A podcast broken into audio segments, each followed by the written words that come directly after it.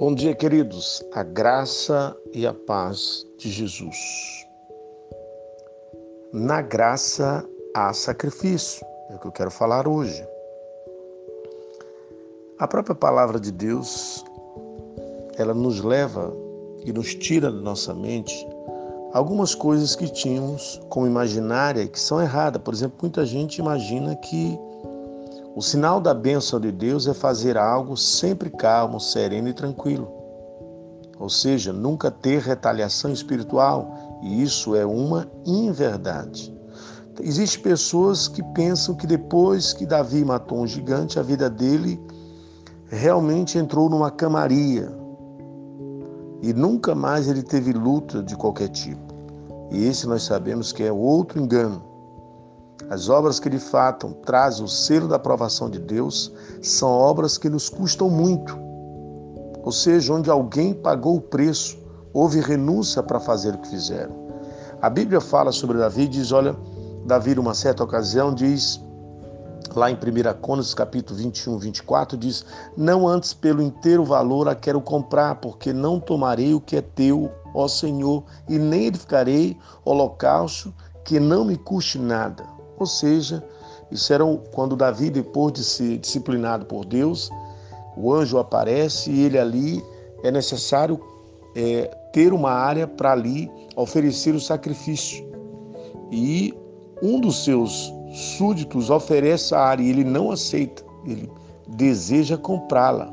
Ou seja, Davi se dispôs a construir o altar e a pagar o preço necessário.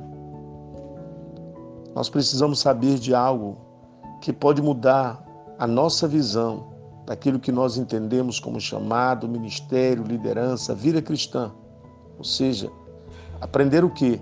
A obra genuína de Deus custa alguma coisa.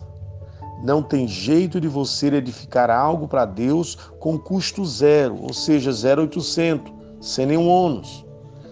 Por isso que muita gente tem essa visão errada.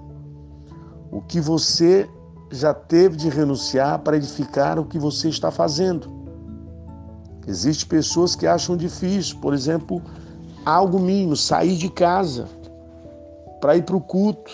Se não tiver o ônibus, não vai, para ir para a cela. Mas existe outras que estão dando sangue, suor e lágrima. O próprio Apocalipse, no capítulo 6, versos de 9 a 11, fala sobre os mártires. Ou seja, Pessoas que derramaram seu sangue, seu sangue foi como adubo para o crescimento da obra de Deus. Tudo tem valor, tudo aquilo que tem valor custa caro e requer sacrifício.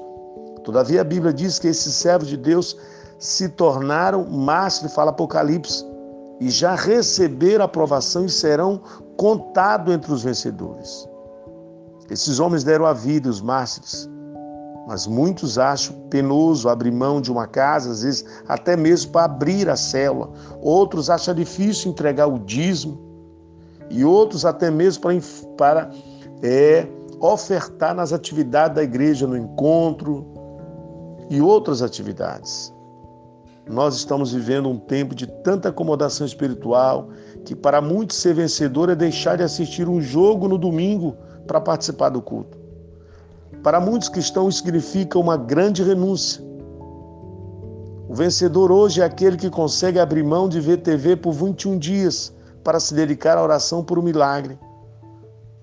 Com gente assim, que tipo de casa para Deus nós iremos edificar? Somente quando homens e mulheres têm disposição de sacrificar-se pelo reino de Deus, aí vemos de fato um edifício sólido sendo erguido. É dessa maneira que Deus age. Se você, de alguma maneira, Deus tem lhe chamado, seja você para liderar, para congregar, para fazer algo, deve saber que, do mesmo jeito que Jesus entrou na morte para que possamos ter vida, a morte tem de operar em nós para que o nosso, para que as pessoas que estão ligadas, seja família, seja pessoas que nós queremos ver no reino, seja nossos liderados, eles tenham vida. Algo precisa ser colocado no altar para que haja edificação genuína. O que Deus está querendo de você. Onde não há entrega absoluta, não há edificação genuína. Você está disposto a pagar o preço? para que uma obra prevalecente de Deus seja levantada na sua casa, na sua família, na sua igreja, na sua cidade, nessa geração? Talvez uma pergunta que você precisa responder para o Senhor.